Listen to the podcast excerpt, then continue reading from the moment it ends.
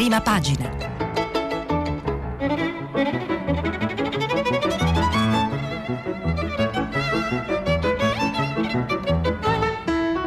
Questa settimana i giornali sono letti e commentati da Jacopo Zanchini, vice direttore del settimanale internazionale. Per intervenire telefonate al numero verde 800 050 333. Sms e WhatsApp anche vocali al numero 335 56 34 296. Buongiorno, buongiorno alle ascoltatrici e agli ascoltatori di Radio 3 e di Prima Pagina.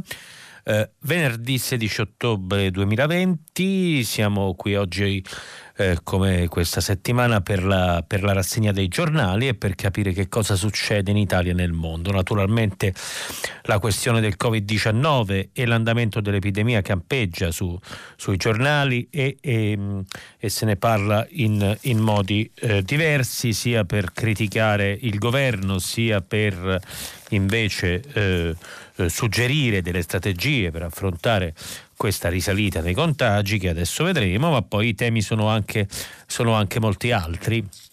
Eh, sulle prime pagine non solo sui giornali, naturalmente c'è la morte della governatrice eh, della Calabria Iole Santelli, improvvisa, e, c'è la condanna del presidente e dell'amministratore delegato del movimento del mm, Monte dei Paschi eh, di Siena, eh, ci sono alcuni temi di esteri come la Thailandia che ricorre in alcuni giornali, la, la, la campagna elettorale americana, ci sono le questioni carcerarie, la violenza della polizia e, eh, e, e l'accanimento contro alcune eh, persone in carcere, insomma temi di diritti umani connessi alle persone trattenute in strutture carcerarie, c'è il tema dei licenziamenti che eh, eh, potrebbero essere sbloccati a partire da gennaio e quindi quello che potrebbero provocare. Insomma, le questioni sono, eh, sono tante, andremo eh, a cercare di eh, organizzare la, la, la, narrazione nel modo più chiaro possibile. Intanto cominciamo con eh, i contagi, sui contagi verso il coprifuoco, da quando la Francia ha usato appunto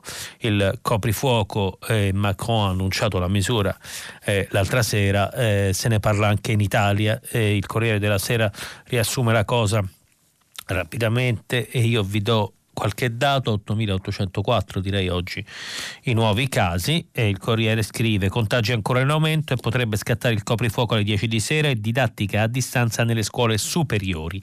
È su queste nuove misure che nel governo si ragiona e si discute per provare a raddrizzare la curva del virus. Tra i provvedimenti anche la chiusura dei locali alle 22. I nuovi casi sono stati 8.804 appunto, le vittime 83 sono raddoppiate. La campagna decide per la scuola a distanza vigilanza. Preoccupa la situazione di Milano con l'indice RT sopra il 2. Londra impone la quarantena a chi arriva dall'Italia. L'altra notizia appunto legata al Covid che è su tutti i giornali è la decisione del governatore De Luca di chiudere autonomamente eh, con, una, con, una, con, un provvedimento regionale, chiudere autonomamente scuole e università della Campania. Eh, si assiste a un'accelerazione nell'evoluzione dell'epidemia, scrive il report del Ministero della Salute e Istituto Superiore di Sanità, è entrata in una fase acuta, scrivono i tecnici, il rischio che i servizi territoriali e i posti di terapia intensiva si trovino in alcune regioni a raggiungere valori critici nel prossimo mese. Quindi diciamo questa è la situazione e ehm, e ovviamente rimbalza in vari modi su vari giornali, un po' anche come ieri c'è la questione del Natale e, e la paura del Natale in lockdown e quindi qualcuno evoca dei... Um, dei provvedimenti prima per evitare di passare le feste in lockdown. Eh, dicevo il Corriere della Sera ehm, il coraggio da ritrovare è l'editoriale di Carlo Verdelli, ex direttore di Repubblica, prima dell'arrivo di Molinari, ora editorialista del Corriere, vedremo poi cosa dice. Interessante anche Beppe Severnini su tutta questa massa di notizie che riceviamo, qual è il confine tra allarme e allarmismo, differen- che differenza passa tra avvertire e spaventare e quindi come possiamo gestire questa massa di notizie quotidiane che riceviamo in questo periodo. Purtroppo due notizie di eh, femminicidi a Modena e a Napoli riaprono questo tema cui, a cui abbiamo accennato nei giorni scorsi. Naturalmente eh, sulla questione invece del Covid, oltre al coprifuoco, a De Luca, al Natale e naturalmente alle scuole di cui si continua a parlare, eh, c'è la notizia diciamo, degli atleti e degli sportivi malati. Eh, eh, Valentino Rossi e Federica Pellegrini, entrambi positivi, e quindi questa è una fotonotizia che spesso, o una notizia che spesso compare sulle prime pagine oggi. Eh, Repubblica eh, parla appunto a seguito della decisione, eh, cioè il titolo induce forse un po' in un equivoco, cioè primi lockdown tocca alla scuola, in realtà poi si tratta della, della scuola in Campania perché De Luca ha, ha, ha sospeso le elezioni e la ministra Azzolina eh, eh, si, è, eh, si, è, adirata ed è contraria alla chiusura.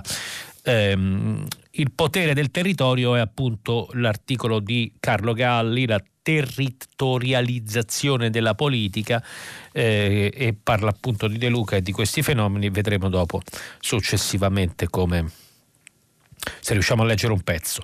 E, e su Repubblica c'è un'intervista di Maurizio Molinari all'ambasciatore degli Emirati Arabi Uniti a Washington, Youssef al-Otaiba, che sarebbe l'architetto famo, dei famosi accordi di Abramo tra Israele, gli Emirati, il Bahrain e, e, e la, e, altri paesi arabi, ce ne occuperemo naturalmente più tardi. La faccia feroce del carcere in basso, Luigi Macconi, giusto appunto, parla delle percosse e delle violenze che sarebbero avvenute il 6 aprile del 2020 nel carcere di Santa Maria Capo Vetere ai danni di detenuti da parte di agenti di custodia.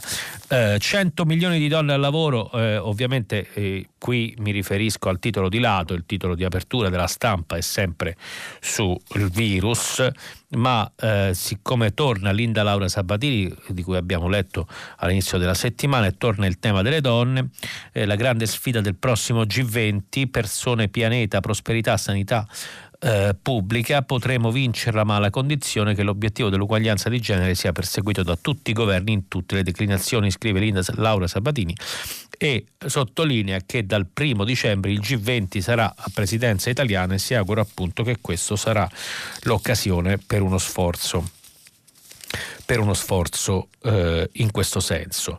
La primavera dei ragazzi di Bangkok, la stampa mette tra le notizie di esteri la Thailandia in prima pagina, oltre ovviamente alle foto di eh, Pellegrini e Rossi, i due atleti positivi al Covid.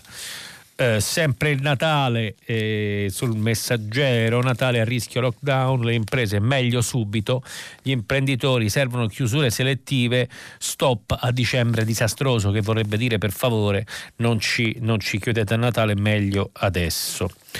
Eh, raddoppiano i morti, a Milano indice RT a 2 e il tracciamento va in crisi. Uh, um, Avvenire fa un titolo molto critico rispetto alla scelta di De Luca e lo intitola La lezione sbagliata. In campagna De Luca sceglie la scorciatoia e chiude tutte le scuole. E quindi eh, attacco a questa questione. Al centro eutanasia in Olanda, Olanda shock, eutanasia sotto i 12 anni e qui eh, a naturalmente, quotidiano di, eh, cattolico della conferenza episcopale italiana, naturalmente è molto critico. Eh, c'è un interessante articolo che non avremo tempo di leggere probabilmente, ma vi accenno, invece a pagina 3, da pandemie e chiusure, danni anche alla mente in aumento i casi di ansia e depressione, più colpito il personale sanitario, l'importanza di un piano di prevenzione per evitare uno tsunami di squilibri psichici in seguito a questo strano periodo che stiamo vivendo. Il fatto, il fatto sempre naturalmente apre sul 15 giorni o si chiude, eh, poi in alto un attacco a Calenda, la, la, la campagna politica romana comincia eh, a, eh, il dibattito sui candidati comincia a entrare nel vivo, editoriale di Marco Travaglio che attacca un po' tutti coloro che prima dicevano di riaprire, adesso dicono di richiudere, insomma eh, sembra ieri è il titolo. Eh, invece, invece, sulla prima pagina del manifesto eh, molti eh, riferimenti agli esteri, prima, prima eh, però l'apertura è sul Covid è il grande balzo, quindi naturalmente sulle cose che abbiamo detto fino adesso, in alto i licenziamenti, governo con Bonomi, la protesta dei sindacati inaccettabile, il blocco va mantenuto per tutta l'emergenza. Eh, sotto eh, una serie di cose interessanti, il voto postale, tutti gli imbrogli del Presidente, la questione del voto postale negli Stati Uniti, su cui tra l'altro trovate un video che spiega bene questo problema sul sito di internazionale, internazionale.it. Eh, Navalny e Wagner, sanzioni europee a Mosca, ne abbiamo parlato, la UE sanziona Mosca per il caso Navalny nella lista uno dei bracci destri di Putin.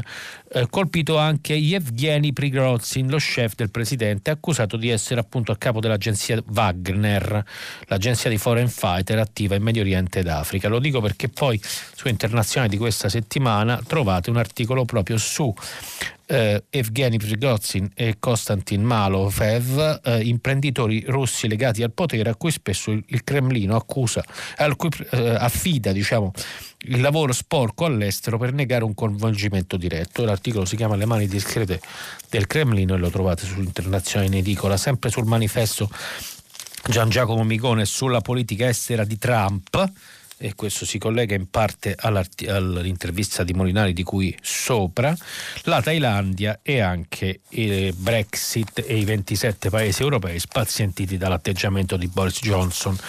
Sempre il tema carcere e quindi...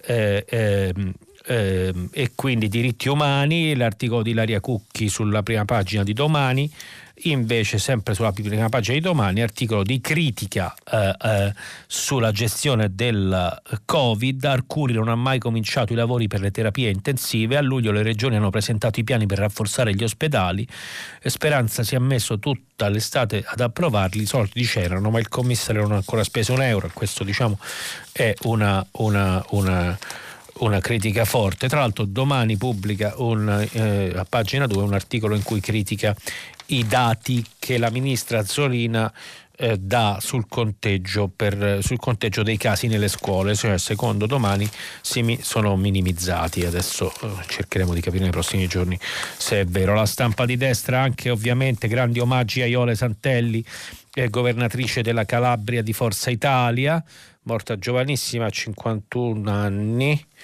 E, ehm, e mm, Libero poi titola Niente panico, la scuola va e di spalla un articolo di Alessandro Giuli sempre su Roma, Meloni candidata sindaco di Roma è uno spreco, Giorgia Meloni è una leader nazionale, non, anche se vincerebbe dice, dice, Alessandro Giuli a mani basse, non può essere, eh, non può essere candidata sindaco di Roma.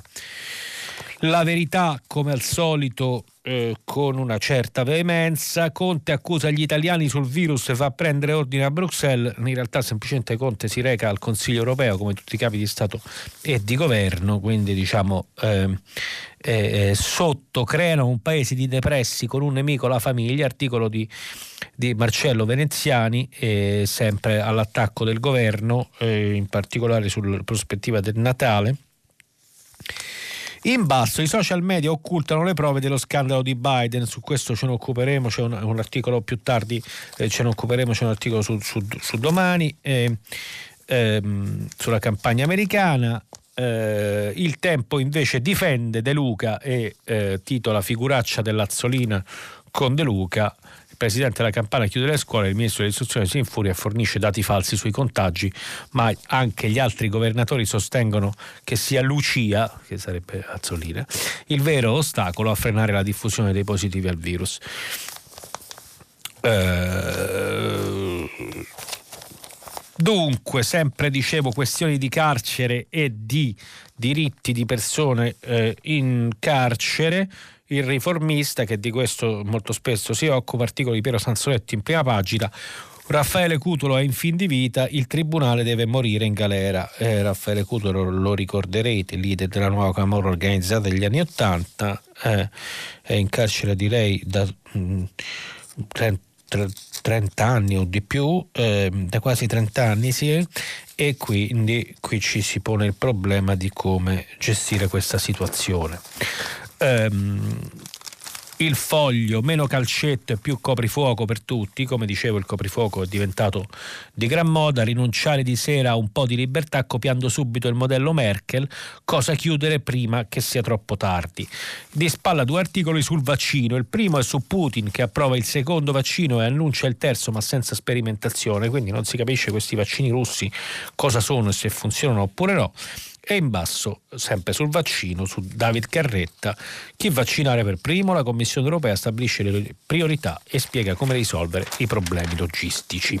Naturalmente il Sole 24 ore in ultimo eh, parte con titoli su... Um, questioni economiche, quindi edilizia, lo smart working nella pubblica amministrazione blocca fino al 30% dei permessi, quindi il rallentamento dell'attività amministrativa eh, influisce su quella economica. E di spalla ovviamente le condanne per il Monte Paschi, Alessandro Profumo e Fabrizio Viola, l'abbiamo detto prima, presidente e AD condannati eh, condannati a, per aggiotaggio e false comunicazioni sociali sulla banca MPS e in basso eh, la lezione dei mercati eh, al, al, al Covid, Covid quasi 9.000 i nuovi contagiati, mercati giù per i timori di lockdown. Ecco, questo è un po' il, il panorama del, del, dei quotidiani. Oggi escono anche due magazine legati ai giornali e poi esce appunto, dicevo, internazionale. E I due magazine sono ovviamente il venerdì che fa la copertina su Sofia Loren e che torna addirittura eh, con un nuovo film. Eh, il 7 del Corriere della Sera che fa la copertina su Tiziano Ferro e il problema dell'alcolismo non bevo più, non bevo perché accetto la vita e poi infine appunto internazionale la cui copertina invece è dedicata alla crisi delle compagnie aeree nel mondo. Il titolo è Prepararsi all'atterraggio, licenziamenti e perdite enormi, il settore aereo è uno dei più colpiti dalla pandemia e ora deve inventarsi un nuovo futuro. Questo è il panorama diciamo, di, questo, di questo venerdì 16 di ottobre. Eh, eh, comincerei a vedere un pochino quali sono le cose più interessanti o comunque più utili, perché il materiale è tanto scritto sulla questione del Covid per poi cercare di passare anche altri argomenti. Carlo Verdelli in prima pagina sul Corriere, il coraggio da ritrovare.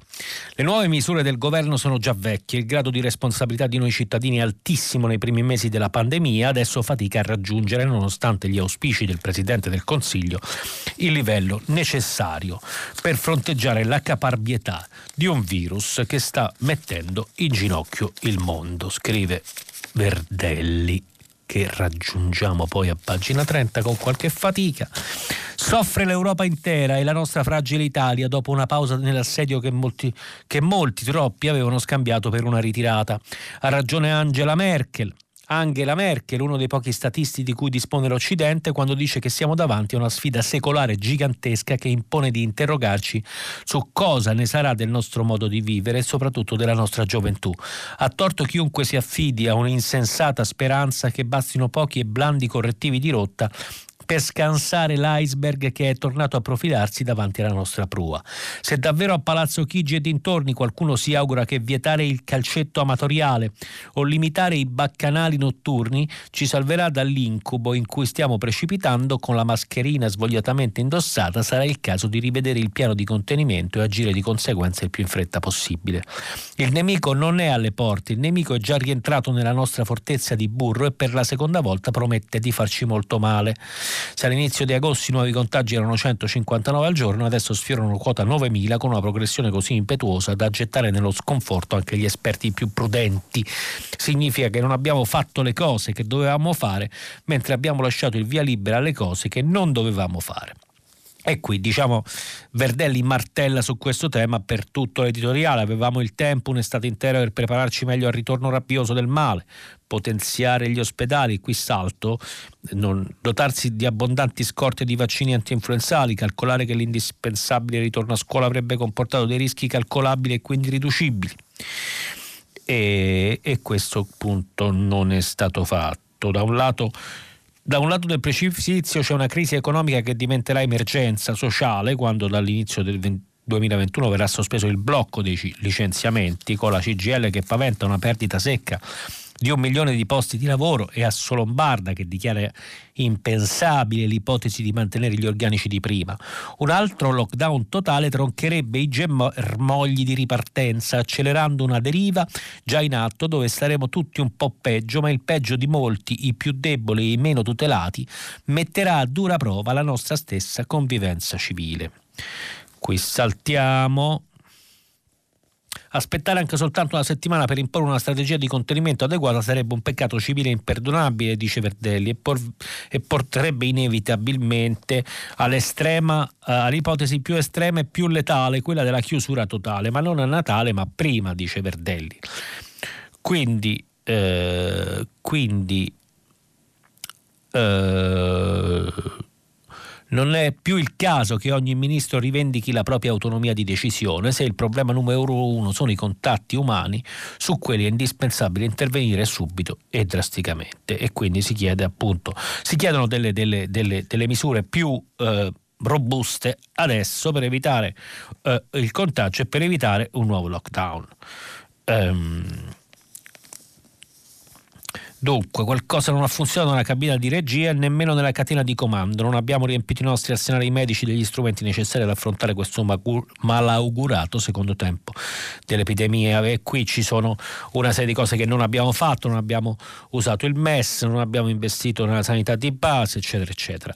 Avere difeso molto meglio di altri la nostra comunità quando il virus venuto dalla Cina scelse proprio l'Italia come primo paese di sbarco è un titolo di merito e una credenziale importantissima. Sprecarla adesso adesso con scelte inadatte e persone non all'altezza eh, rispetto alla rinnovata voracità del morbo non cancellerebbe il buono dell'altro ieri ma ipotecherebbe il futuro a breve di una nazione che sta camminando non del tutto consapevole su un ponticello sospeso tra due abissi. Ecco, diciamo, il linguaggio di, di, di, di Vertelli è molto eh, colorito e, e, e, e drammatico, effettivamente diciamo, ehm, se ne capisce, se ne capisce in parte la, la ragione. Eh, anche se poi appunto sullo stesso giornale Beppe Severgnini si interroga eh, insomma, limiti tra al, eh, avvertire e spaventare, tra allarme e allarmismo, insomma siamo sempre, eh, siamo sempre a cavallo.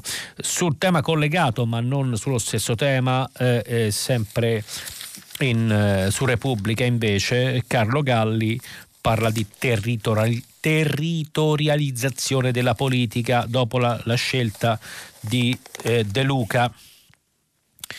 Ehm, dunque, eh, c'è eh, la decisione del governatore Luca di vietare in presenza eh, tanto per combattere il contagio a livello dei comportamenti individuali quanto per prendere le misure sociali e economiche volte a contenerlo si devono calcolare costi e benefici, individuare i settori e le attività comprimibili e quelle non comprimibili, bisogna far coesistere azione e mediazione, particolarità e unità, efficacia e consenso. Questi processi normalmente, secondo Galli, dovrebbero trovare una sintesi in Parlamento, nel Parlamento nazionale, ma oggi nella estrema debolezza dei partiti e del Parlamento a tenere insieme le esigenze delle particolarità e le ragioni dell'unità è il rapporto privo di mediazioni istituzionali tra il governo e le regioni. I territori si autonomizzano dalla rappresentanza nazionale presentando da sé le proprie esigenze, trattano direttamente e duramente direttamente col potere centrale che concorda con loro in linee d'azione. Dunque, il governo quindi, salto naturalmente, il governo sa che da, dalla sua, quindi, che la sua vera forza sta nel suo rapporto con le regioni, nell'esigenza inderogabile che non si spezzi il nesso diretto tra politica centrale e territori. Poco importa che queste regioni siano rette in grande maggioranza dalla destra, visto il colore del governo, sull'appartenenza partitica prevalgono, e ciò vale anche per le regioni governate dalla sinistra, le ragioni concrete dei territori, gli interessi, le aspirazioni, le difficoltà delle società e delle economie locali. È su questo che si tratta i tavoli negoziali che con grande efficacia ma con logiche diverse si affiancano al Parlamento. Non deve sfuggire che la territorializzazione della politica, la trattativa diretta che prende il posto della rappresentanza partitica parlamentare ha in sé, oltre all'efficienza, anche il rischio che le disuguaglianze sociali ed economiche tra le regioni d'Italia assumano una dimensione politica permanente, che insomma le linee di frattura regionali divengano ben più profonde delle divisioni ideologiche dei decenni passati e che fra le vittime del Covid ci sia anche l'unità nazionale. Quindi diciamo il, senso del, dell'editoriale dopo la scelta di De Luca, ma in generale dopo questa faticosa, faticosa dinamica tra regioni e, ehm, e, e tra regioni e governo centrale, ehm, questo, questo articolo ne ha, ne ha, delineato diciamo, un pochino il funzionamento e le criticità. Eh, riallacciandosi a quanto detto ieri e cambiando completamente invece argomento, Adriano Sofri sul foglio torna sul caso di cui abbiamo parlato ieri, il caso Shalabayeva e la condanna dei poliziotti che portarono a termine quell'operazione per sequestro di persona, forse ricorderete. Allora, eh, il, il ministro dell'interno dell'epoca era Angelino Alfano. Il governo direi, vado a memoria, era quello di Letta, ma il ministro dell'interno era Alfano e, e qui diciamo Adriano Sofri non lo nomina ma vi fa riferimento, leggo. In un in un empito di vanità, frustrazione e servilismo, il ministro dell'interno italiano, con la complicità di magistrati e coinvolgendo l'intero governo, sequestrò una donna, Alma Shalab, Shalab, non ce la farò mai, Alma Shalabayeva e la sua bambina di sei anni, Alua, protette dallo stato di rifugiate e prive di ogni ragionevole imputazione, e le deportò su un aereo privato noleggiato in combutta con l'ambasciata kazaka. Ricordiamo che appunto la signora era moglie di un, di un, dissidente scappato e il, sequ- il sequestro era funzionale a fare pressione su questo dissidente eh, fu appunto eh, portata in Kazakistan a far da ostaggio del regime avido di catturare il loro marito e padre, già ministro e poi oppositore ed esule, e ottenerne l'estradizione. Ora il Tribunale di Perugia ha condannato a pene gravi alcuni importanti funzionari della polizia italiana. La signora Shalabayeva si è detta colpita e ha commentato che questo, la giustizia resa, è impensabile nel suo paese. Il resto è ordinario. Gli altri e alti responsabili di quella impresa non si sa se più marchiana o indegna. Il tempo trascorso per arrivare alla prima sentenza di una prevedibile serie dall'imprevedibile esito come deve essere. Sette anni abbastanza per insinuare una, un'ingiustizia dentro una giustizia. Allora a faticosa riparazione, a una faticosa riparazione, il rientro di madre e figlia e le scuse rese loro in nome dell'Italia si prodigarono per mesi specialmente Emma Bonino le persone del Ministero degli Esteri da lei diretto. Ho un fatto personale con quella vicenda, una delle numerose in cui il giornalismo concesse privilegi altrimenti impensabili a me, non giornalista, e a Nej De Benedetti, fotografa, capace di conquistare il cuore della bambina Alua e di esserne conquistata. Il privilegio di dar mano alla riparazione di un'infamia, quello di testimoniare di altre persecuzioni correnti nelle strade, nei tribunali, nelle caserme di polizia e nelle galere del Kazakistan. Quello di conoscere la delirante capitale Astana, oggi rinominata Nur Sultan dal nome del suo ex presidente Nazarbayev, lui vivo, e di consolarsene mille chilometri a sud camminando nella zona vecchia della favolosa Alma-Ata, Almaty, del confino di Trotsky, del rifugio di Eisenstein, Alma Mela come il nome di Shalabayeva. Mi dissero che Alma Ata vuol dire anche non toccarmi, metti giù le mani. Ecco, questo era un ritorno alla questione di cui ci siamo occupati ieri eh, e ehm, eh, con l'articolo di Adriano eh, Sofri. Avevo accennato invece su vicende eh, di eh, più eh, vasta portata e di attualità internazionale all'intervista che Maurizio Molinari ha fatto eh, ha fatto all'ambasciatore degli Emirati Arabi Uniti negli Stati Uniti, architetto della svolta con, con Israele. Il signore si chiama Youssef al-Otaiba e, ehm, e tra l'altro il trattato è stato approvato ieri dalla Knesset, il Parlamento israeliano, con 80 voti a favore e 13 contrari. Eh, le domande sono tantissime e non, e non, possiamo ovviamente leggere le cose più importanti. Naturalmente l'accordo è stato criticato perché è molto sfavorevole ai palestinesi e Molinari a un certo punto fa una domanda su questo e sulle critiche ricevute da Mahmoud eh, Abbas che qui viene chiamato Mohammed, non si capisce perché, presidente palestinese, detto anche Abu Mazen, eh, al, all'accordo. Penso che la soluzione dei due stati è ancora viva, risponde l'ambasciatore. Grazie a noi, senza la nostra decisione, oggi il dibattito sarebbe sull'opzione di uno Stato. I palestinesi criticano gli accordi, ma non c'è alcun progresso che loro possono vantare di aver compiuto in questi anni. E questo, diciamo, è un'argomentazione abbastanza curiosa. I palestinesi in realtà hanno avuto beneficio dalla nostra decisione di sospendere l'annessione. Qui si intende l'annessione dei territori palestinesi da parte di Israele che doveva essere a luglio e che è stata sospesa. Non vedo la logica dei palestinesi, credo che la loro percezione della regione del Medio Oriente sia superata. Un recente sondaggio sui giovani arabi lo testimonia, l'89% dei giovani degli Emirati tra 18 e 24 anni è a favore dell'accordo di Abramo. E va bene. Eh, il resto, eh, diciamo, ci sono varie domande, soprattutto sulla rivalità con l'Iran e il fronte che si, è, si costituisce tra i paesi arabi, eh, eh diciamo, con dietro l'Arabia Saudita, gli Emirati, il Bahrain e probabilmente altri da una parte, quindi diciamo i paesi arabo-sunniti tradizionalisti eh, come questi, non democratici, e, e, Israele contro viceversa il fronte che vede l'Iran eh, come, come, come centro con le sue relazioni, quindi con l'Iraq, con Hezbollah in Libano, eccetera, eccetera, in questa rivalità regionale e qui si, ci, si, ci, si, ci, si, gloria di aver superato quella, quella, e di guardare, come dire, di voltare pagina, di guardare verso una nuova epoca. E, e, e si dice anche di voler difendere eh, l'Islam, una certa idea di Islam tollerante.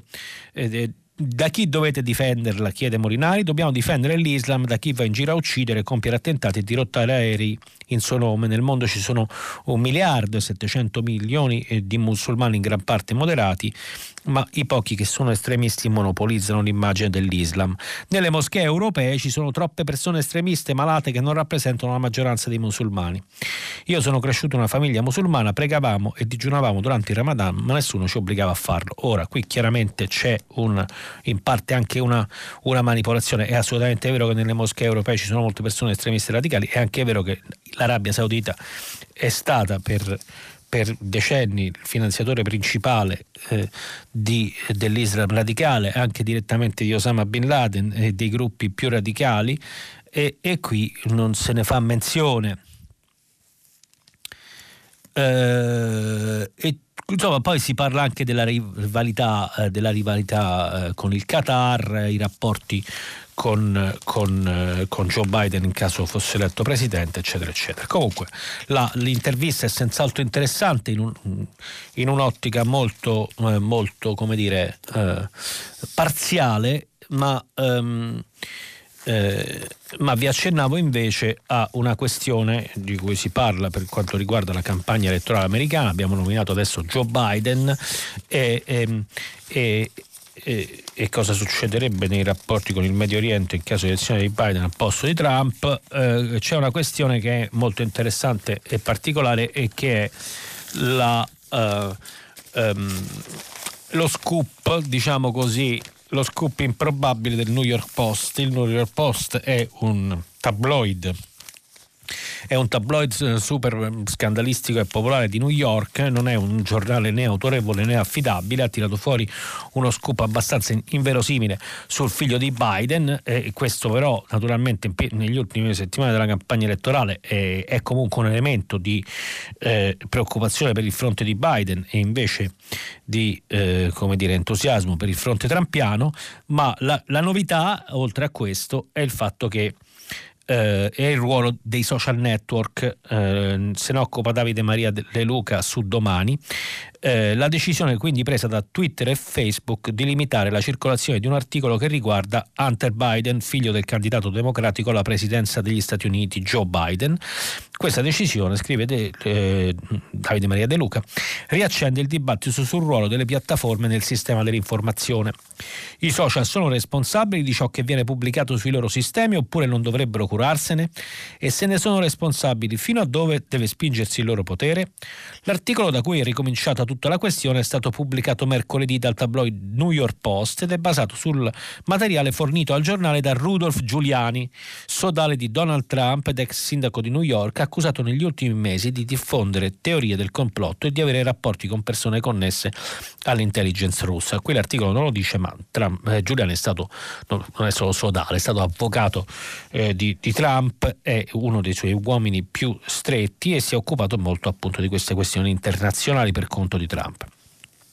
L'elemento più importante è una mail che Hunter Biden avrebbe ricevuto nel 2015 e che proverebbe il suo ruolo nel mettere in collegamento suo padre, all'epoca vicepresidente degli Stati Uniti, e un uomo di affari ucraino, un evento sempre negato dalla famiglia Biden. Ci sono buone ragioni per dubitare della fonte della notizia, che è stata ripresa dai principali media internazionali, soprattutto per mettere in dubbio la ricostruzione, ma non ci sono nemmeno elementi che la smentiscono al di là di ogni dubbio. Poco dopo la pubblicazione dell'articolo, però, Facebook ha annunciato di averne limitato la circolazione sulla sua piattaforma, cioè eh, ha ridotto la frequenza con cui il link alla notizia appare nei feed delle, delle, persone. La piattaforma ha spiegato la sua decisione con la necessità di sottoporre l'articolo al fact-checking realizzato per Facebook da terze parti, cioè sono delle agenzie di informazione, eccetera, eccetera. Normalmente però la, la, la, la limitazione della circolazione avviene Dopo, successivamente, Twitter ha adottato una soluzione ancora più radicale e ha eh, deciso di impedire completamente la condivisione dell'articolo. E qui naturalmente saltiamo. Le azioni dei due social network hanno causato moltissime critiche dagli ambienti conservatori. Twitter e Facebook sono stati accusati di aver preso parte attiva alla campagna elettorale e di avere pregiudizi nei confronti del Partito Repubblicano. Le azioni dei social sono state attaccate anche da commentatori lontani dai repubblicani, scrive, e finiamo. In un tweet Trump ha condannato il comportamento delle piattaforme e ha chiesto che venga abrogata la sezione 230, la disposizione che le protegge dalle azioni legali per i contenuti caricati dagli utenti. Ma ironicamente, come ha notato il quotidiano Guardian, se le piattaforme diventassero legalmente responsabili di quel che scrivono, individui come Trump, la quantità di contenuti che censurano aumenterebbe vertig- vertiginosamente. Quindi naturalmente c'è questo tema che è un tema fondamentale perché al di là dello scandalo della questione di Biden, la, la, il peso e, la, eh, e il peso e l'importanza dell'atteggiamento dei social network in queste elezioni è diventato dopo le elezioni del 2016 ancora, ancora più eh, rilevante. E quindi eh, giustamente le preoccupazioni sono tante e eh, però l'atteggiamento di giganti come Twitter e Facebook è oscillante rispetto ai propri contenuti e, e, e anche perché sono spesso i contenuti più, più eh, estremi e radicali che, che poi f- generano più traffico, quindi c'è una certa ambiguità anche da parte dei social. In questo caso la preoccupazione, visto che sono stati anche accusati nel 2016 di, di aver favorito l'elezione di Trump, ehm, in questo caso la, eh, la preoccupazione sembra essere quella di dimostrarsi invece neutrali o comunque di dimostrare di fare, di fare qualcosa per evitare le manipolazioni, che però diciamo poi diventa sempre eh, difficile eh, capire come regolamentare queste cose. Ehm, eh, due ultime cose a cui volevo accennare. La Thailandia, eh, il paese dei sorrisi, è spaccato, da una parte i giovani in piazza, dall'altra genitori cresciuti nel mito della monarchia. I manifestanti hanno sfilato per mesi nonostante i divieti e contestato il corteo del re, simbolo, scena simbolo della fine di un'epoca. È la stampa che lo racconta a pagina 16 Alexandro Ursic, il risveglio dei ragazzi thailandesi, re e dittatura non ci fermano più non abbiamo eh, tempo di leggere il pezzo, però diciamo la, la questione interessante è che nel paese si, eh, si comincia un'ondata, eh, diciamo nel paese c'è un, for, un forte eh, protesta degli studenti che coinvolge eh, un governo che di fatto è la derivazione di un governo militare che ha governato la Thailandia per diversi anni eh, nell'ultimo periodo, il primo ministro è un ex militare e, e c'è un'alleanza eh, forte tra la monarchia e, eh, la monarchia e eh, l'esercito, ma eh, i giovani a questo punto si sono ribellati e hanno contestato anche la figura del re, mentre il precedente sovrano era sacro in Thailandia, l'attuale sovrano, che vive peraltro in Germania, è considerato un fannullone ed è entrato. Ed è diventato in un paese in cui era reato criticare il re, è diventato il bersaglio invece di critiche molto forti. Il regime finora ha tollerato con le buone, scrive l'articolo, ma già i 41 arrestati in neanche 48 ore fanno capire che la pazienza si sta esaurendo. Altri giovani leader agli albori di questa ondata di dissenso sono stati picchiati da scagnozzi in pieno giorno e da allora sono rimasti defilati. Trovare balordi a pagamento che diano una lezione a chi insulta il re non è difficile. La storia thailandese è piena di ex attivisti pro democrazia che alla fine emigrano sconfitti umanamente a pezzi, a volte uccisi all'estero. Ma a lungo termine c'è aria d'inizio della fine. Da una parte un re senza un rapporto con la popolazione e un governo di impresentabili dinosauri, dall'altro una generazione di giovani che sognano una nuova Thailandia democratica, tollerante e moderna e che non credono più alla favola che hanno raccontato le generazioni precedenti. E questo diciamo era un pezzetto dell'articolo sulla Thailandia. Prima di chiudere, prima di chiudere eh, torniamo, un attimo, eh, torniamo, un attimo, all'Italia e alla questione eh, delle preoccupazioni per i licenziamenti eh, e il, lo sblocco diciamo, dei licenziamenti a partire da, eh, da gennaio eh, che erano stati ovviamente eh, eh, congelati per la pandemia. Eh, Massimo Franchi se ne occupa sul manifesto a pagina 8. L'annuncio è arrivato da quella che una volta veniva definita la terza Camera. Il sempiterno salotto di porta a porta di Bruno Vespa mercoledì sera ospitava in pompa magna uno scontro, addirittura una guerra tra il presidente di Confindustria Carlo Bonomi e il ministro dello sviluppo economico Stefano Patuanelli. In realtà, dice Franchi, sono andati d'amore e d'accordo. Eh, non è pensabile un ulteriore blocco di, dei licenziamenti, ha scandito Patuanelli, strappando un sorriso a Bonomi che da settimane ha già quantificato in centinaia di migliaia i licenziamenti previsti alla fine del blocco. Qui eh, Franchi eh, racconta che i sindacati si sono ovviamente, sono ovviamente insorti rispetto a eh, questa questione e andiamo a uh, saltare. Ieri Patuanelli ha mantenuto il punto, cambiando però tono e contesti. Ritengo che il percorso fatto fino adesso, cassa integrazione e blocco dei licenziamenti, non può essere eh, prorogato. Non credo che rimandare significhi risolvere il problema. E sulla richiesta dei sindacati di estendere il blocco fino a fine emergenza ha risposto non c'è una data di scadenza dell'emergenza, la pandemia non è uno yogurt espressione non felicissima, stiamo individuando gli strumenti per non far licenziare, ma non per obbligare a non licenziare. La partita di licenziamenti sarà decisa in legge di bilancio, nella maggioranza le posizioni sono articolate e l'EU ha già chiesto il prolungamento del blocco. Toccherà a Gualtieri e Conte prendere la decisione. Una strada di compromesso possibile su cui sta lavorando il governo è prorogare il blocco dei licenziamenti solo per quelle aziende che useranno la cassa Covid o la decontribuzione.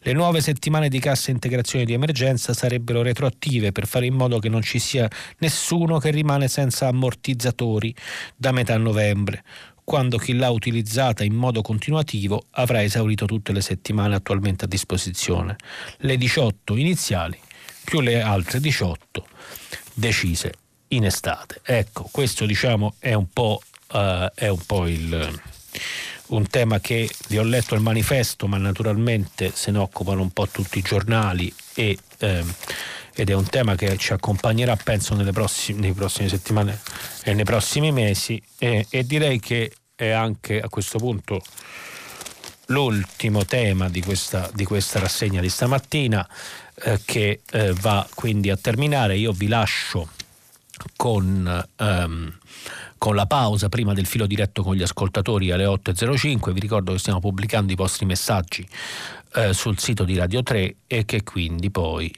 eh, ricominceremo il filo diretto tra pochi minuti. Eh, a risentirci tra poco, a più tardi. Jacopo Zanchini, vice direttore del settimanale internazionale, ha terminato la lettura dei giornali di oggi. Per intervenire chiamate il numero verde 800 050 333. Sms e WhatsApp anche vocali al numero 335 56 34 296. Si apre adesso il filo diretto di prima pagina per intervenire e porre domande a Jacopo Zanchini, vice direttore del settimanale internazionale. Chiamate il numero verde 800 050 333. Sms e WhatsApp anche vocali al numero 335 56 34 296. La trasmissione si può ascoltare, riascoltare e scaricare in podcast sul sito di Radio 3 e sull'applicazione RaiPlay Radio. Eh, buongiorno, buongiorno di nuovo in diretta. Eh, dunque, ehm, eh, siamo qui per il filo diretto evidentemente, ma prima di passare alle telefonate vi ricordiamo che oggi è il 16 ottobre.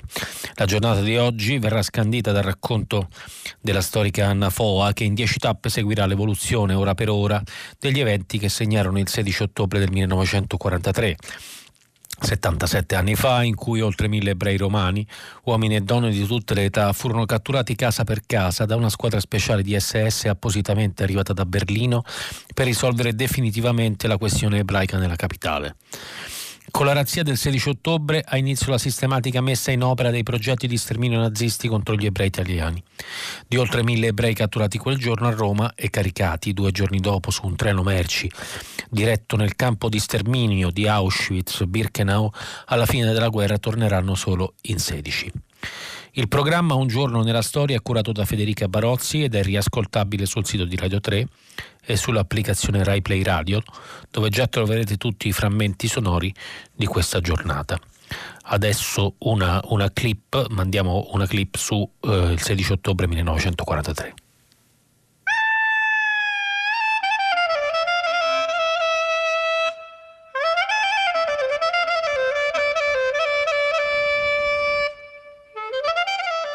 Roma, ore 8. Durante la razzia, che dura ormai da oltre due ore, gli ebrei arrestati scendono le scale delle loro case sotto la minaccia dei fucili delle SS. Quando aprono la porta, i nazisti consegnano loro un biglietto in due lingue, italiano e tedesco, con le istruzioni. 1. Insieme con la vostra famiglia e con gli altri ebrei appartenenti alla vostra casa sarete trasferiti. 2. Bisogna portare con sé viveri per almeno otto giorni, tessere annonarie, carta d'identità e bicchieri. 3. Si può portare via una valigetta con effetti e biancheria personale, coperte, denaro e gioielli. 4. Chiudere a chiave l'appartamento e prendere le chiavi con sé. 5. Ammalati, anche casi gravissimi, non possono per nessun motivo rimanere indietro. Infermeria si trova nel campo. 6. 20 minuti dopo la presentazione di questo biglietto la famiglia deve essere pronta per la partenza. Molti uomini scappano dai tetti o dai balconi. Si crede infatti che la razzia riguardi solo gli uomini, che siano catturati per essere inviati al lavoro forzato. Per questo il numero di vecchi, donne e bambini arrestato il 16 ottobre sarà sproporzionalmente alto rispetto a quello degli uomini. Ma presto un grido si leva nelle strade del vecchio ghetto. Prendono tutti, proprio tutti. Quelli che riescono si nascondono dai vicini, a volte anche vicini dichiaratamente fascisti, che quando vedono in gioco le vite si mobilitano per salvarle.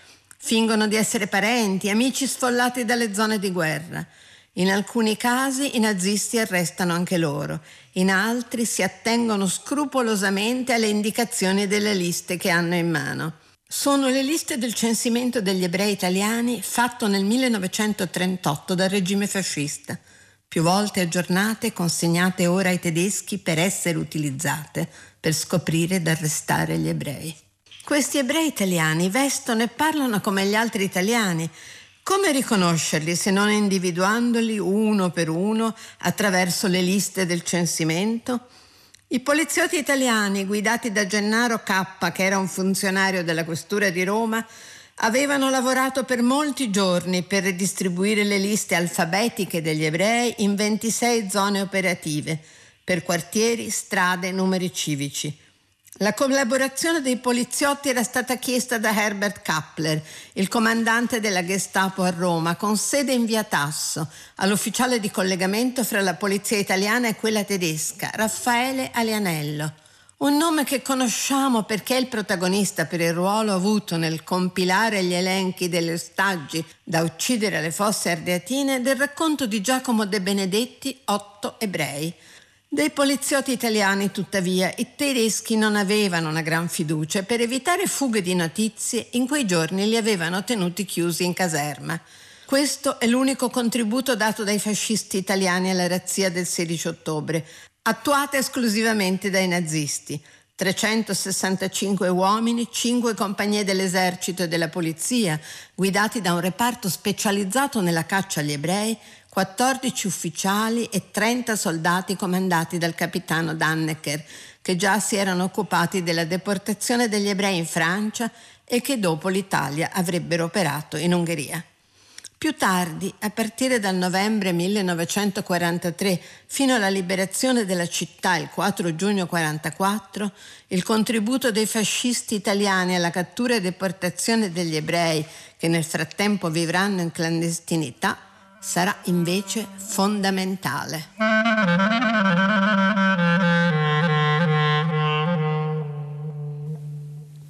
Eccoci, eccoci ritornati al filo diretto dopo questa testimonianza. Eh, tra l'altro si è parlato di Franco De Benedetti e del suo racconto Otto Ebrei, c'è anche proprio un, um, un uh, libro eh, in cui credo ci siano oh, sia questo uh, questo scritto Otto Ebrei che il, appunto lo scritto di Franco De Benedetti 16 ottobre 1943 che consiglio a tutti che è un testo molto, molto utile credo che sia ancora disponibile e trovabile nelle librerie o, sul, o sulle librerie online.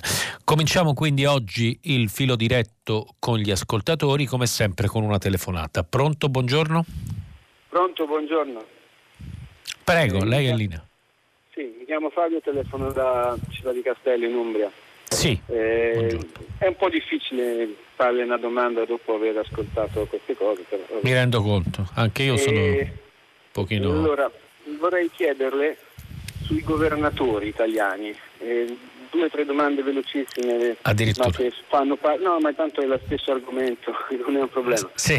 La prima domanda, un pochino provocatoria, non lo so, mi sono svegliato in, una, in un'altra dimensione e, e, vivo in un paese gover- con un governatori, con questa sorta di baronia, oppure non so, siamo ancora in una repubblica? Questa è la domanda provocatoria. Okay. La seconda domanda è eh, dove si possono spingere i, i, provvedimenti dei governatori perché sono già andati oltre no? il famoso FOS, il famoso, la famosa linea e poi devono tornare indietro. Okay. Eh, tutto questo che cosa serve, cosa va. E poi sinceramente io sono dell'idea che siamo un paese provinciale, neanche regionale, cioè molto frazionato, non, non sì. siamo mai un paese unitario. Lei cosa ne pensa di tutte queste tre cose? Va bene, grazie mille Fabio. Eh, cosa ne penso?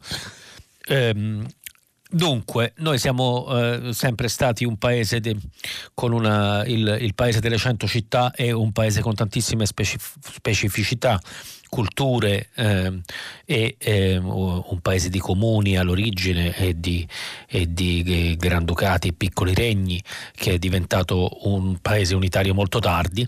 Eh, le grandi tradizioni locali, per fortuna, che sono una grande ricchezza, permangono, ovviamente da un punto di vista politico, che poi è quello che interessa in questo momento il nostro ascoltatore è chiaro che c'è un rapporto tra Stato e regioni da regolamentare, è regolamentato, c'è il titolo, c'è il titolo quinto della Costituzione, ci sono fior, fior di leggi, c'è una conferenza eh, Stato-Regioni, c'è un ministro degli affari regionali, eh, eh, naturalmente la questione è anche eminentemente politica, i governatori cosiddetti, che poi non si chiamano governatori, si chiamano presidenti di regione, governatori è un altro di quegli slittamenti diciamo così giornalistici che ci concediamo purtroppo troppo spesso, i presidenti di regioni eh, sono eletti direttamente dal popolo da, da, dagli anni 90, mi pare, adesso non vorrei dire una sciocchezza, ma insomma non è moltissimo. Eh, questo conferisce loro ovviamente un ampio mandato popolare a livello politico e quindi li fa considerare titolari di un potere democratico eh, locale derivante dal voto, cosa che è anche abbastanza ragionevole. Il punto è che le dinamiche molto spesso di questa gestione del potere, soprattutto in situazioni come questa, possono essere, possono essere complicate e scatenare dei conflitti che poi voglio dire ci sono e sono anche fisiologici, il conflitto è anche fisiologico in democrazia e anche il conflitto tra poteri e poi ci sono gli organi che devono dipanarli, in ultimo si può arrivare alla Corte Costituzionale per sciogliere un conflitto tra lo Stato e le regioni. In questo caso, eh, in questo caso vedremo cosa succederà, è chiaro che eh, il governatore, eh, ecco l'ho fatto anch'io, il presidente della regione Campania De Luca ha eh, preso delle decisioni più radicali rispetto a quelle del governo centrale. La situazione in Campania è indubbiamente preoccupante per una serie di ragioni, non solo per i dati ma anche per la struttura di alcune città campane, pensiamo a, a Napoli e alla, e, e, e alla regione che che circonda la città e alla densità abitativa eh, e quindi ai problemi che possono nascere eh, e, e diventare esponenziali molto rapidamente, è chiaro che a questo punto spetterà anche al governo eh, p- politicamente cercare una soluzione per evitare che le regioni vadano ognuna per conto suo e, mh, mm, e, e, e ci sia una bailamme di provvedimenti diversi. Abbiamo letto appositamente il, l'articolo di Repubblica sulla territorializzazione della politica, evitare di perdere, diciamo, quel, quel, in, di perdere la capacità anche eh, operativa del governo e delle regioni che è fondamentale nell'affrontare questa eh, eh pandemia, perderla tra, in, in, una serie di piccoli conflitti che sono anche conflitti politici, anche talvolta un po' meschini per ottenere visibilità, mentre in questo momento la, la, il fuoco dell'attività di tutti quanti dovrebbe essere il contrasto alla pandemia. Prego un'altra telefonata, pronto. Buongiorno, sono Roberto, chiamo da Catanzaro. Prego.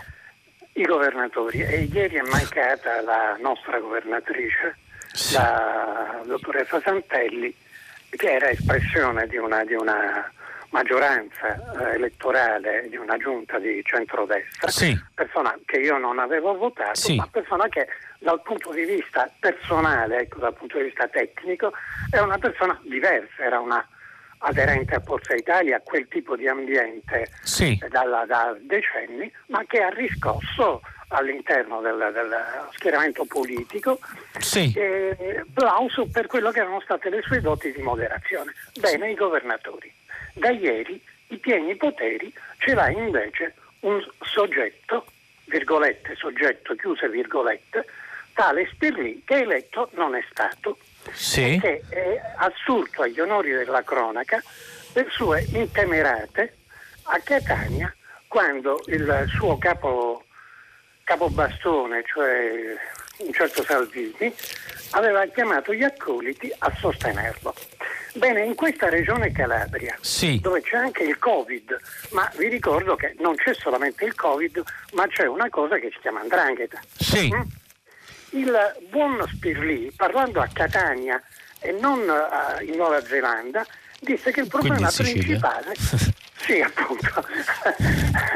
sì? no, legavo l'andrangheta. Sì, no? sì, sì, mi dica. Il problema... Beh, il problema principale era non farsi tagliare la lingua, l'uso delle parole, rivendicando, e di tanto c'è video che è diventato virale, oggetto di dileggio della Calabria in tutto il mondo occidentale, eh? sì. non socialista, occidentale. Ecco, e lo Spirlì, il buon Spirlì eh, dice che lui si farà tagliare la lingua perché lui dice Niguru, nero. Sì, ok. Benissimo, che lui dice ricchione. Sì. Perché lui è una vecchia il suo, bu- il suo punto. A questo punto, il mio punto è questo. L'abbiamo capito. Rendono, direi. Sì, allora si rendono conto i calabresi, e qui mi viene in mente la vignetta sui dinosauri. Ah, io ci sono le elezioni, Deve... voto per l'asteroide. Dobbiamo chiudere, ci sono tante domande. Allora, eh, la, la, la, questione del, del nostro ascoltatore Roberto che chiama dalla Calabria è chiara. Si tratta di una successione che è comunque una questione complicata per la morte improvvisa di Iole Santelli, che peraltro era stata eletta governatrice direi a gennaio, quindi pochi mesi, eletta presidente di regione pochi mesi fa eh, garantire quindi a una regione che nei mesi scorsi è stata quasi risparmiata dalla pandemia dove i eh, contagi però crescono, eh, non si può perdere tempo, effettivamente effettivamente la questione della successione è complicata, volevo però tranquillizzare il nostro, il nostro ascoltatore eh, che si andrà alle elezioni, cioè l'amministrazione Sperlì sarà provvisoria, il, il vicepresidente si mh, mm, occuperà degli affari correnti, il consiglio regionale sarà congedato e prossimamente si andrà alle elezioni. È chiaro che famose, la famosa ordinaria amministrazione in una situazione di emergenza Covid non sarà non sarà una questione facile e il nostro ascoltatore non si fida della persona a cui questo è affidato, dopodiché è un potere ad interim e, e solamente temporaneo e, e, e si, che sarà, si, spera che sarà esercitato con, con, moderazione come chiedeva l'ascoltatore e che poi sarà, la parola passerà ai calabresi che democraticamente eleggeranno un nuovo presidente. Eh, esatto, qui abbiamo Daniele dalla Romagna che dice in Italia non ci sono governatori ma presidenti di regione, è colpa dei, di noi giornalisti. Eh, eh, eh, che facciamo queste, queste cose. Eh, c'è, un, c'è un lettore che ci segnala che otto ebrei è di Giacomo e non di Franco De Benedetti eh, e dire e, eh, non, non, sono sicuro, devo, devo, verificarlo e c'era un messaggio su questa cosa all'inizio che volevo però dare eh, perché sembrava interessante. Capisco delle responsabilità del Vaticano nella razzia del ghetto di Roma. A Radio 3 non si può parlare, quindi smentiamo subito l'ascoltatore Giovanni, ne parliamo e invitiamo eh, Radio 3 eventualmente a parlare. È un tema di cui gli storici si sono peraltro occupati, quindi diciamo immagino che verrà eh, in questa giornata sollevato. Passiamo un'altra telefonata, pronto? Pronto, buongiorno, sono Silvia, chiamo da Milano, sono un'insegnante di un liceo milanese e sono molto preoccupata da questo continuo sentir dire che andranno chiuse le scuole. De Luca l'ha già fatto nella sua regione, ma mi chiedo cosa pensate che i ragazzi faranno invece di andare a scuola, perché a scuola sono guardati a vista, tenuti chiusi, ciascuno nella sua aula con la mascherina tutta la mattina e i nostri dalle 8 alle 2 del pomeriggio. Stanno chiusi dentro lì, prendono l'aria, apriamo le finestre anche se ha cominciato a far freddo, ogni, minu- ogni ora ci sono 10 minuti di aria, ma al pomeriggio i ragazzi a Milano sono tutti nei parchi certo. e quelli della nostra età, del, della nostra fascia d'età non hanno il controllo dei genitori, mentre i piccoli hanno un genitore, certo. una babysitter. Non c'è un vigile nei parchi che gli dica di non andare in tre sul monopattino, di non stare abbarbicati sulle panchine uno sopra l'altro. Okay. Di, il punto è chiaro. queste cose, mentre a scuola sono controllati. Ce ne siamo... Pensano che i ragazzini di Napoli staranno chiusi in casa? Certo, certo. Il tema è, è, stato sollevato anche all'inizio della settimana, se ne è occupata anche la citt- eh, tutta la città ne parla, eh, il tema dei giovani, eh, dei teenager e dei giovani adulti e il comportamento che eh, costoro hanno e anche l'impatto che purtroppo la pandemia ha sulle loro vite. È complicato anche qui trovare una, trovare una un compromesso, lo dicevamo anche ieri, le questioni di questo periodo pongono con urgenza il tema di trovare un compromesso tra quello che si può fare eh, e, e, e per cercare da una parte di evitare un contagio eh, troppo diffuso e dall'altra di garantire i servizi eh, fondamentali eh, tra cui la scuola. È evidente che, quando, che, che nelle proposte dei, dei, dei, presidenti di regione eh, eh, c'era quella di fare didattica distanza eh, per i giovani delle ultime due classi di superiori, eh, quindi non lasciarli nei parchi e lasciarli in giro, poi se nel pomeriggio vogliono andare nei parchi è un'altra questione, ma non chiudere le scuole ma fare didattica a distanza. Quindi diciamo in questo senso in generale mi sembra che il dibattito sia più su questo eh, e non chiaramente su una chiusura eh, delle scuole eh, e basta, tu cur. Confermo che ha ragione il, il nostro lettore per quanto riguarda eh, 8 ebrei e anche per quanto riguarda 16 ottobre 1943 eh, sono opera di Giacomo De Benedetti e non di Franco e direi che sono Adelfi e che possono essere acquistati insieme e, e, e in Audi forse adesso, ma insomma eh, eh, possono essere acquistati insieme in, in libreria.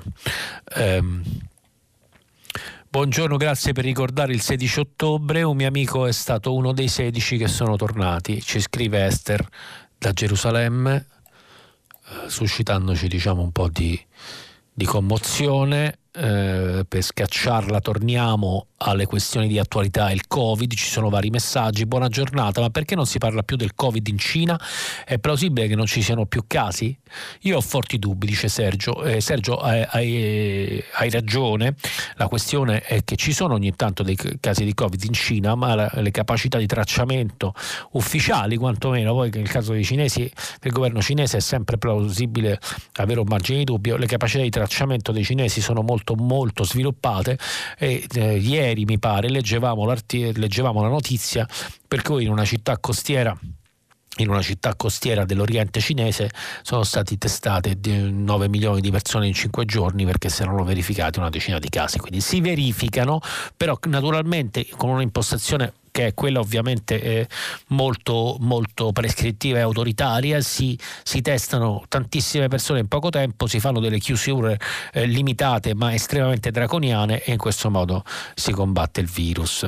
Um, dunque, Uh, sul Covid, scrive Mirko, se si prosegue in questo modo, principalmente con provvedimenti di ordine pubblico, dalla gente rischiamo di avere solo reazioni emotive anche molto irrazionali. Si parla solo di mascherine, di distanze e mai di terapie, possibilmente domiciliari per non intasare gli ospedali. Giusto, va bene. Proseguiamo con un'altra telefonata, pronto? Eh, pronto, buongiorno, sono Roberto. Buongiorno Roberto. Siamo da Cagliari. Sì. Eh, io non ho domande, volevo solo sottolineare una, cosa, una notizia che ho sentito ieri a Radio 3 Mondo, sì. è che il governo tedesco ha stanziato, uh, non mi ricordo bene se 5 o 600 milioni di euro sì. per le vittime dell'olocausto che hanno anche eh, e che soffrono per la pandemia, per il Covid. È un'iniziativa che mi ha fatto piacere, anche un po' emozionato. Certo. Pronto? Non so, sì non so che percorso abbia avuto in quello Stato questa iniziativa, e però è lodevole, secondo me. Certo, e poi... Servizi che eh, qualcuno autorevolmente ha detto compiuti nel passato imperdonabili, e al, al di là di oltre tanti dibattiti, Bene questo è un gesto concreto che merita di essere sottolineato. Grazie. grazie, grazie mille anche perché appunto oggi è il 16 ottobre, grazie anche per la sua partecipazione emotiva. Eh, abbia, eh, insomma, ricordare questa cosa è molto importante. Ci sono anche degli altri messaggi sempre su questo. Eh, la scelta importante di Facebook, la scelta importante di Facebook eh, sarà quando comincerà a vietare e rimuovere i contenuti che negano l'olocausto, dice un messaggio, giustamente. Grazie per la rievocazione dei rastrellamenti degli ebrei. È importante mantenere la memoria di quel terribile periodo storico.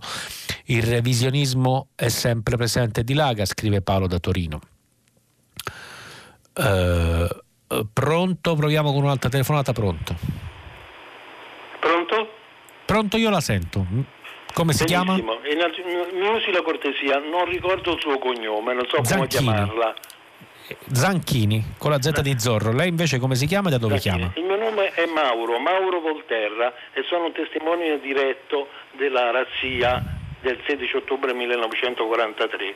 Lei sta parlando con un vecchio signore di 86 anni che ricordo con assoluta precisione purtroppo quel periodo. Noi siamo, la mia famiglia che era composta da papà, mamma e cinque figli riuscì a salvarsi perché il barbiere di mio padre ci svegliò le, molto presto la mattina per dire che non era vero che prendevano solamente gli uomini ma che stavano deportando tutti e quindi siamo riusciti a, a, a, a scappare.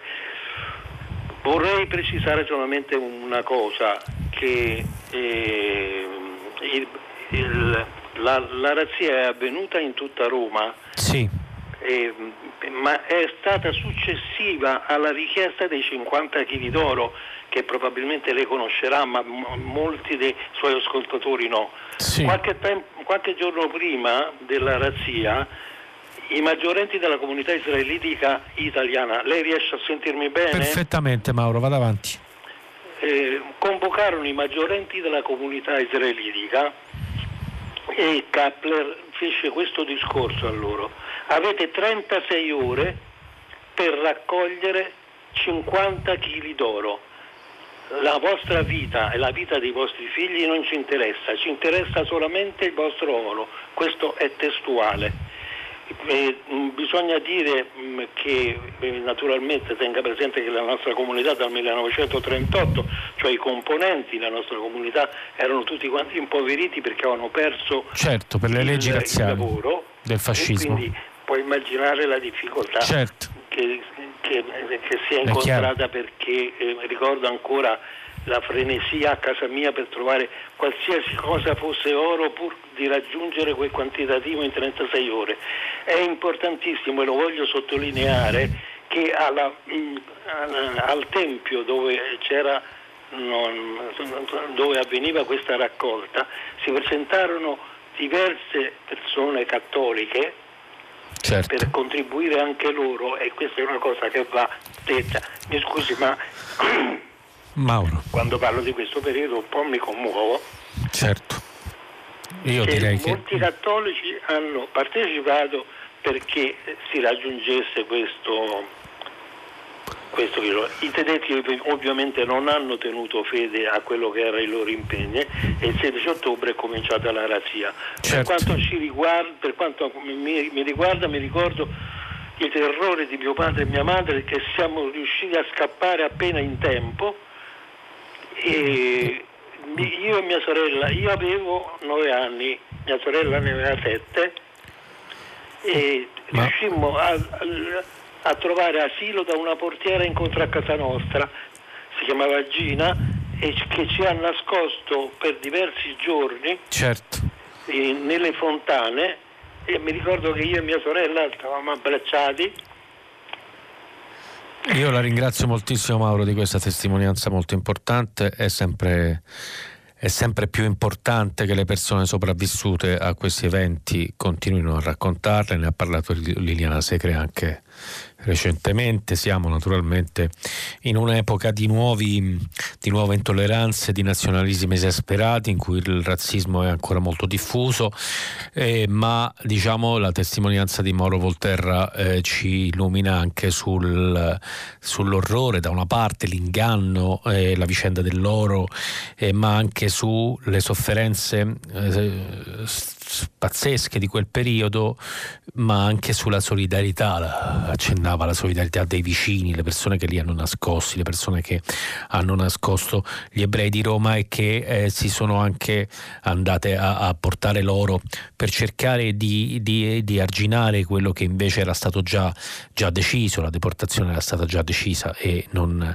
loro fu solo una specie di accanimento ulteriore eh, delle autorità eh, naziste e dei fascisti eh, complici con loro eh, ai danni della comunità ebrea, ebraica romana. Eh, quindi diciamo questo, questa testimonianza di Mauro ci commuove e ci aiuta a, a raccontare cose che sono difficilmente raccontabili. Passiamo all'altra telefonata, buongiorno. Sì, buongiorno, sono Alessia e chiamo da Firenze.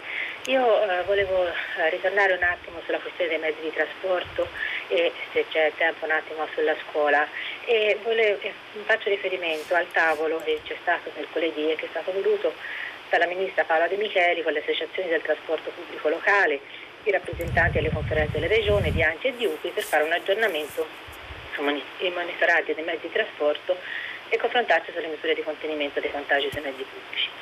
Allora, io non ho sentito menzione del tavolo dei, gior- dei giornali radio né nella rassegna di prima pagina, che però ehm, sì. non riesco a seguire completamente per questioni certo. logistiche.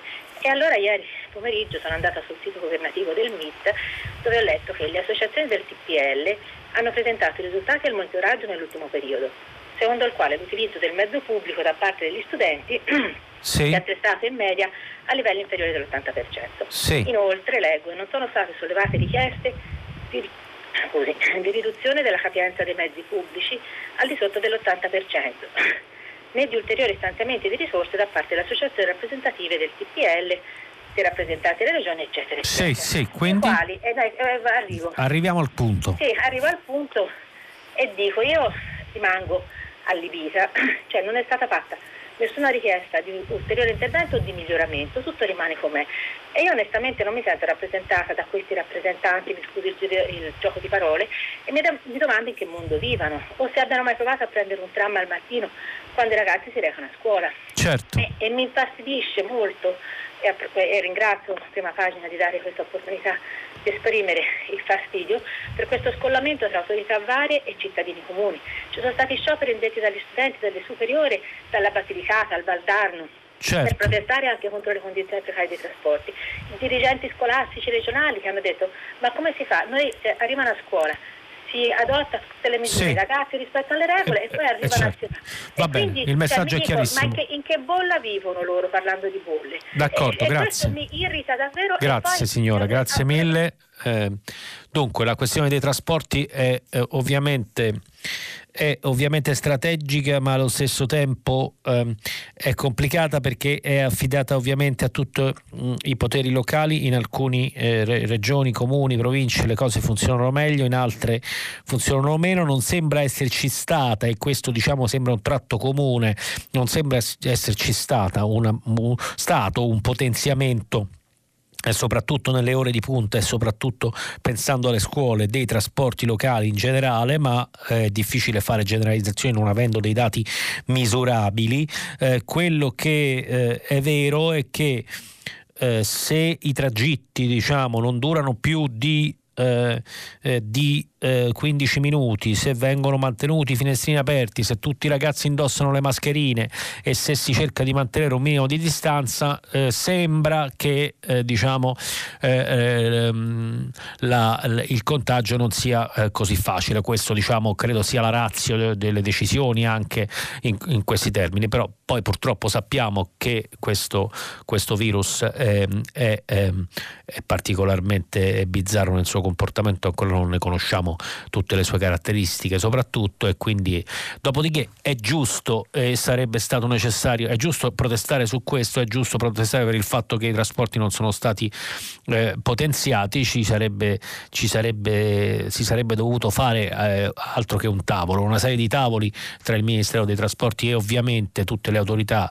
eh, regionali e locali, spero che questa cosa eh, si, eh, si approfondisca e si faccia eh, con più vigore nei prossimi mesi anche per, eh, come ulteriore eh, eh, misura per evitare il contagio e, eh, e eh, mi collego invece a un messaggio che abbiamo ricevuto su questo che riguarda invece passando dal pubblico al privato, riguarda un'azienda privata. Nello stesso giorno in cui De Luca chiude le scuole in Campania, la mia azienda, che di recente ha avuto due casi di positività Covid su una ventina di dipendenti che lavorano nel campo della progettazione software, decide di far rientrare in sede i lavoratori che stavano facendo smart working.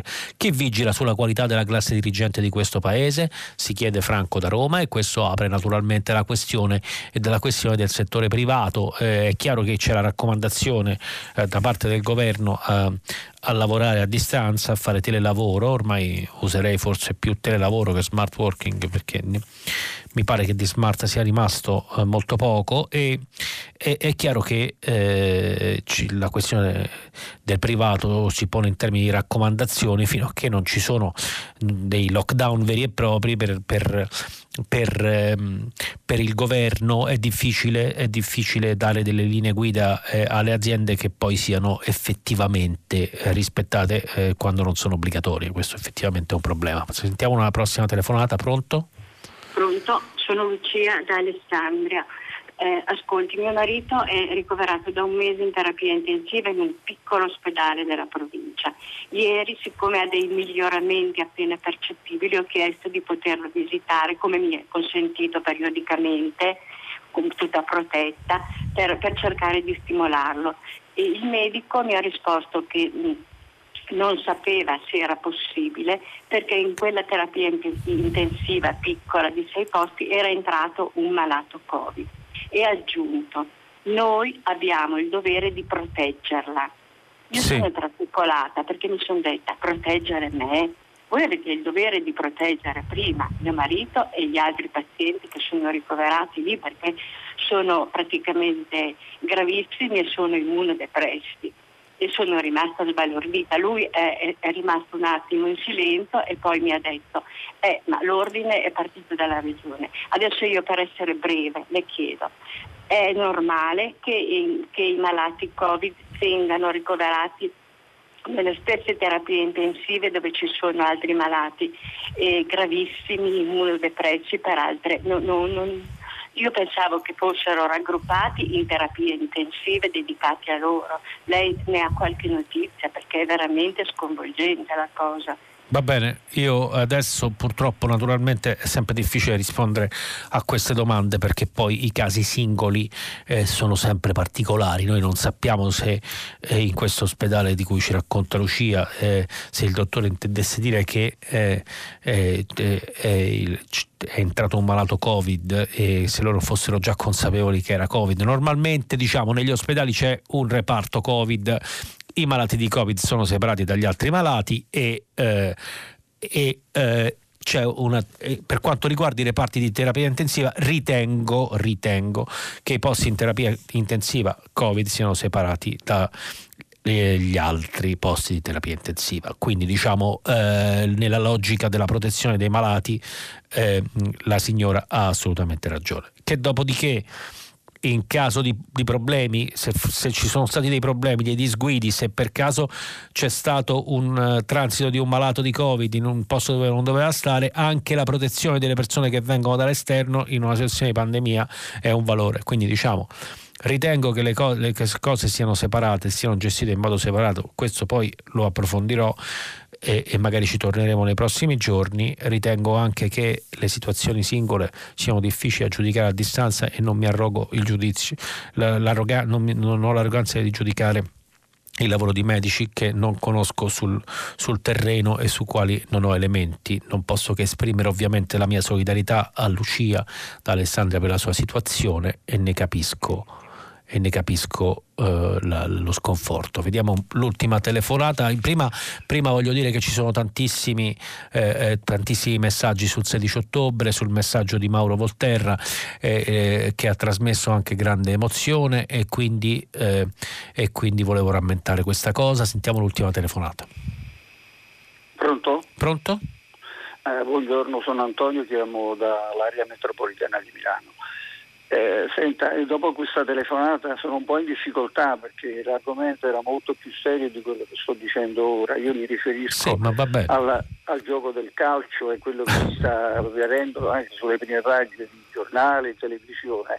Cioè abbiamo una società, la Juventus, che fa il bello e il cattivo tempo. Sì. Eh, quando è successo il discorso di, di Suarez che avevano praticamente comprato diciamo, sì. università perché quello non sapeva più l'esame d'italiano eccetera, eh, eccetera. loro non sapevano niente era soltanto il Garosci era il direttore tecnico che, non entriamo nel merito se no non abbiamo tempo eh, poi è venuto fuori il discorso del Napoli che sì. non si è presentato 3 a 0 al tavolino un punto di penalizzazione perché dice Agnelli poi eh, noi rispettiamo le regole lei da poi dove chiama? Che le regole cioè che avevano stabilito. No, ma lei da dove chiama?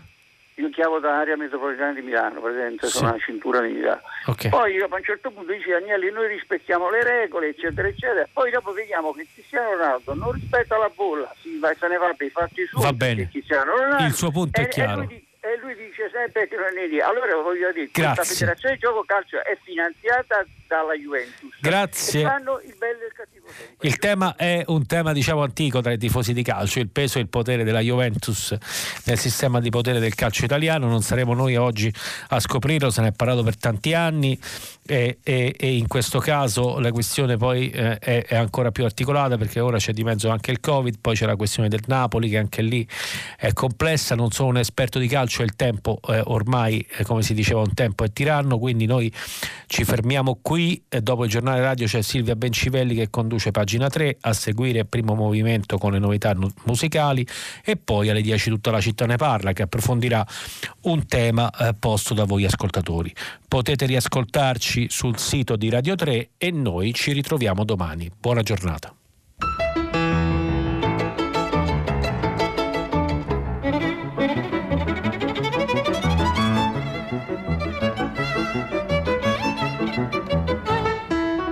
Jacopo Zanchini, vice direttore del settimanale internazionale, ha letto e commentato i giornali di oggi. Prima pagina, un programma a cura di Cristiana Castellotti. In redazione Maria Chiara Beranec, Natascia Cerqueti, Manuel De Lucia, Cettina Flaccavento, Giulia Nucci. Posta elettronica, prima pagina chiocciolarai.it. La trasmissione si può ascoltare, riascoltare e scaricare in podcast sul sito di Radio 3 e sull'applicazione Rai Play Radio.